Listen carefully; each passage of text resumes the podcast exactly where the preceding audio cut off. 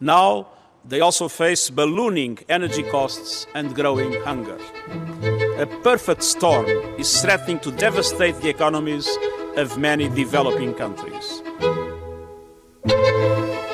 Viva! Está com o Expresso da Manhã. Eu sou o Paulo Baldaia.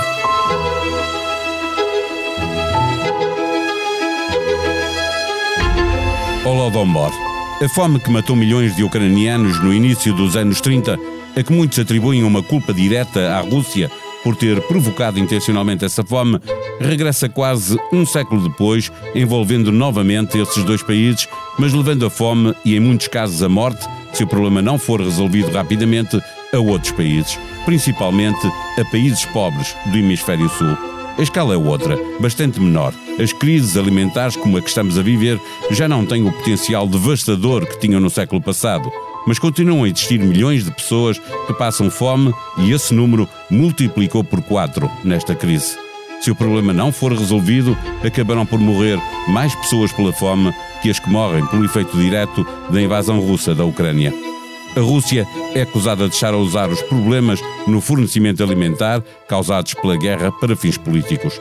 O ministro dos Negócios Estrangeiros russo foi a Ankara negociar um mecanismo que permita retomar as exportações dos cereais da Ucrânia para fazer face à crise alimentar global causada por essa invasão. Mas Kiev desconfia do plano mediado pela Turquia.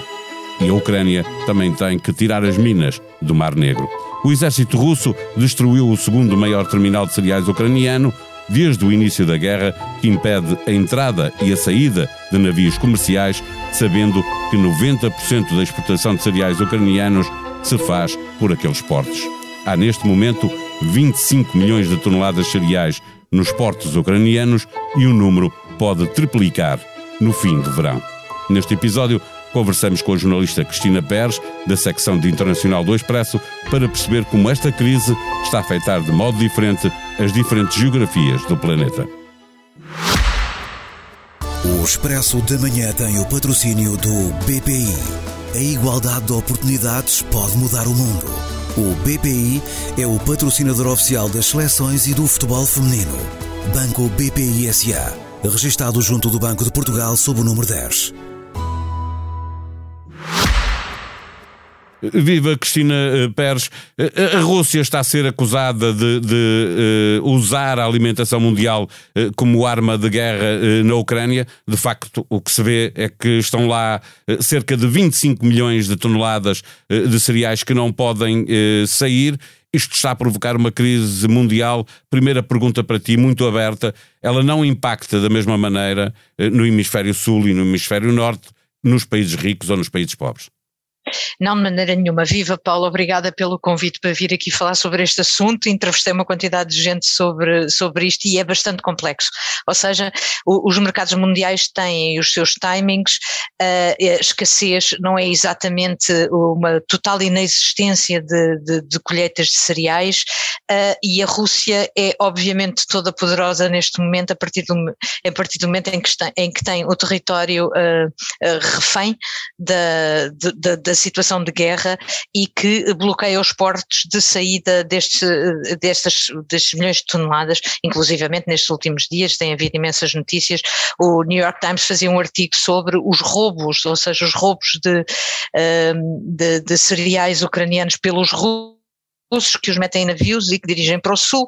Portanto, imagina o impacto que terá num país africano cuja dependência de cereais uh, ucranianos e russos uh, pode chegar a metade ou a dois terços, como é o caso da, da Etiópia e da Líbia, um, e de repente chega uma carga mais barata, não se sabe exatamente porquê, mas que mais não seja a questão moral. Isto ainda não aconteceu, mas está a caminho de acontecer, por exemplo. Um, além disso, há uh, obviamente a reação da, da Ucrânia que minou o, o Mar Negro. É, é, as guerras são isto mesmo, não é? É um bruxedo dos dois lados, uh, seja por defesa, uh, seja por ataque, as coisas ficam muito limitadas. Mas sim, sim, claro que é uma arma de guerra. E agora procuram um, um acordo, mas eu regresso à minha questão, que, que o impacto que isto tem em países como Portugal, por exemplo, em toda a Europa, nós já vemos, vemos isso nas prateleiras do, dos supermercados, como os preços chegaram a, a, níveis que estão a mexer com, com a, a vida de, do, dos portugueses e dos ocidentais de uma forma geral, mas quando se trata de comprar cereais a este preço, ao preço a que ele está, porque tem estado a subir sempre, há países que não os podem comprar, simplesmente. Exatamente. Uh, os preços neste momento dos cereais no mercado, no, nos mercados mundiais já estão 55% mais altos, estamos a falar dos básicos de trigo, cevada, uh, do que uma semana antes do início da guerra. Uh, uh, a questão é precisamente essa. Qual é o impacto nos mercados europeus? tem a ver com os grãos, com os cereais que são vendidos para alimentar o gado, por exemplo, ou seja, tem impacto nos preços dos cereais, tem impacto no preço da carne, diretamente. no caso dos países que vivem, por exemplo, onde uh, uh, a dose de, de, de calorias depende de 30% do pão ou de massas baratas, por exemplo, é claro que fica toda a gente a um, a um passo da fome a um passo da, da fome aguda, ou seja, estamos a falar de populações que já têm uma carência alimentar, que estão no limiar da subnutrição e, quer dizer, fala-se em milhões de potenciais, dezenas de, de, de milhares de mortes potenciais. Deixa-me lembrar a quem nos está a ouvir que eh, eh, países que dependem do trigo da Ucrânia e, e, da Rússia, estamos a falar de países que andam, alguns deles, perto de 100%, eh, a Arménia, a Mongólia, o Azerbaijão, eh, eh, mas também mais de 50% a Eritreia, a Somália, países que, a Tanzânia, países Ruanda, etc., países que já têm habitualmente problemas com, com, de fome e de problemas alimentares, isto, obviamente, que estes países estão na linha da frente desta, desta guerra alimentar que se espalha pelo mundo uma das coisas que me explicou uma Mónica Totova da, da, da, da FAUDA, portanto da Agência das Nações Unidas para a Alimentação a partir de Roma, é a dificuldade de, ou seja, a falta de flexibilidade dos mercados no imediato, dos mercados globais de cereais, é que normalmente está incluído no preço o transporte. E é o transporte neste momento, ou seja, neste momento não há escassez de cereais, há uh, problemas das próximas colheitas, das recolhas, porque quer na Ucrânia, quer na, eh, na, na Rússia, as pessoas, os homens, sei lá, os trabalhadores estão empregados noutras coisas, ou estão a defender-se de morrer, ou estão, eh, enfim, provavelmente em operações militares. Portanto, eh, estão comprometidas as, as próximas sementeiras e as colheitas, não é? Depois temos a questão também das alterações climáticas. Temos na Índia que parou as exportações de cereais porque para serem suficientes para alimentar o seu povo. Estamos a falar, deixa fazer um parente, segundo maior produtor uh, do mundo a seguir à China. Exatamente, exatamente. Um, portanto, parou as exportações e isto quer dizer quando os países, eh, porque eh, semeou mais tarde, teve a pior colheita de sempre, a Somália tem a maior seca dos últimos 40 anos, ou seja, o, o panorama não, não, não faz prever que haja uh, facilidade na compensação, não é? Portanto, neste momento ainda há cereais, um, o mercado é complexo, como te dizia há pouco, principalmente porque há o trigo de inverno, há o trigo, portanto, há as, não só os mercados alternativos, como o Canadá, os Estados Unidos e alguma parte da Europa, mas todos esses podem ser afetados de um ano para o outro por condições uh, climáticas uh, adversas, não é? Portanto, de facto, há aqui uma, uma conjuntura de potencial tempestade perfeita para correr bastante mal, mas sem dúvida corre muito pior para quem já tem as dietas alimentares uh, mais fracas e depende uh, de, em percentagens muito maiores uh, de, de, cereais e de, e de, comidas muito básicas.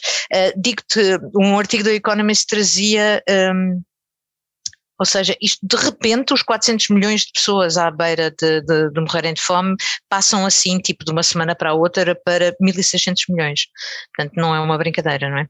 Quadruplica o valor. É, exatamente, multiplicar por 4. Tu há pouco estavas a utilizar uma expressão eh, que António Guterres, secretário-geral das Nações Unidas, eh, também utilizou, a de tempestade perfeita, exatamente por outra coisa que tu estavas a dizer eh, minutos antes, eh, é que há esta guerra agora, eh, obviamente, eh, a complicar o mercado de, de cereais, mas há também alterações climáticas anteriores à guerra e que se mantêm e que se vão manter quando a guerra acabar e e oxalá acabe rápido, eh, há aqui um, uma necessidade de rever também este mercado, que 90% é a União Europeia mais meia dúzia de países e há muitos problemas com monoculturas. Todo, todo este mercado vai precisar de passar desta tormenta, de ser revisto, ser refeito, não é? É verdade, mas uh, devo dizer-te, uh, ou seja, não são só desgraças, quando nós pensamos que um, Uh, número um, pode nada estar a ser feito realmente para combater as alterações climáticas e então agora cai tudo uh, uh, como um castelo de cartas. Uh, não é verdade, falei com uma especialista também da Chatham House uh, nesta área, uh, que me disse que há monoculturas e há substitutos que podem ser rapidamente, ou seja, em agricultura ou rapidamente, são sempre anos ou pelo menos meses, não é?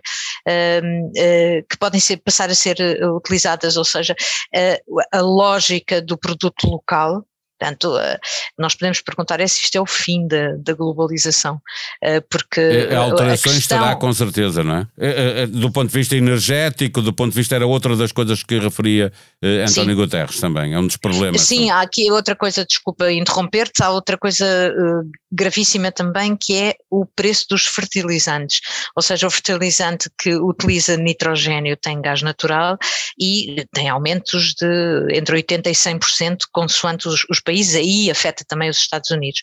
Ou seja, um, uh, havia uma história da, da Associated Press de há umas duas semanas de um pequeno agricultor keniano eh, que tinha voltado à compostagem, mas que isso não dá, uh, uh, não dá o tipo de produtividade que os, que os fertilizantes dão. Mas o mercado de fertilizantes está também completamente, ou seja, se tu quiseres, para a agricultura funcionar, para lá das dificuldades climáticas que são sempre hipóteses, e pode até correr bem, uh, aquilo que é preciso, fertilizantes, sementes, uh, inclusive transportes, água, como estavas a dizer há pouco. Transportes. A distribuição neste momento é a que é mais afetada uh, pela, pela situação na Ucrânia e, e na Ucrânia, basicamente.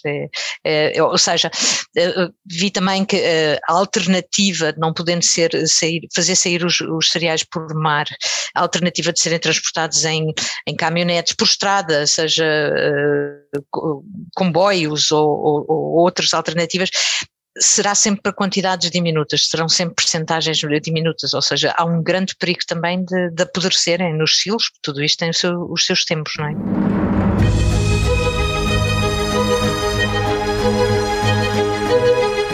Por cá, o Comitê Central dos Comunistas esteve reunido para reafirmar todas as posições do último Congresso e até as que lhe seguiram.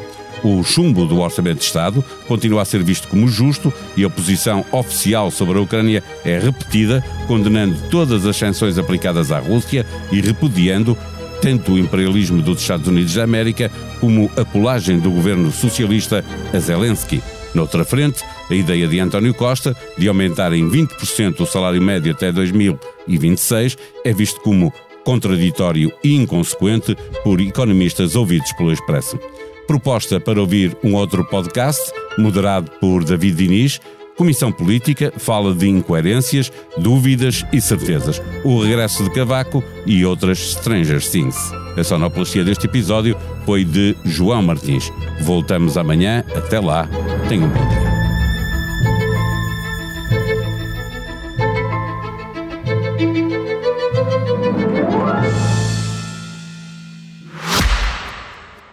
Expresso da Manhã tem o patrocínio do BPI. A igualdade de oportunidades pode mudar o mundo. O BPI é o patrocinador oficial das seleções e do futebol feminino. Banco BPI SA. Registado junto do Banco de Portugal sob o número 10.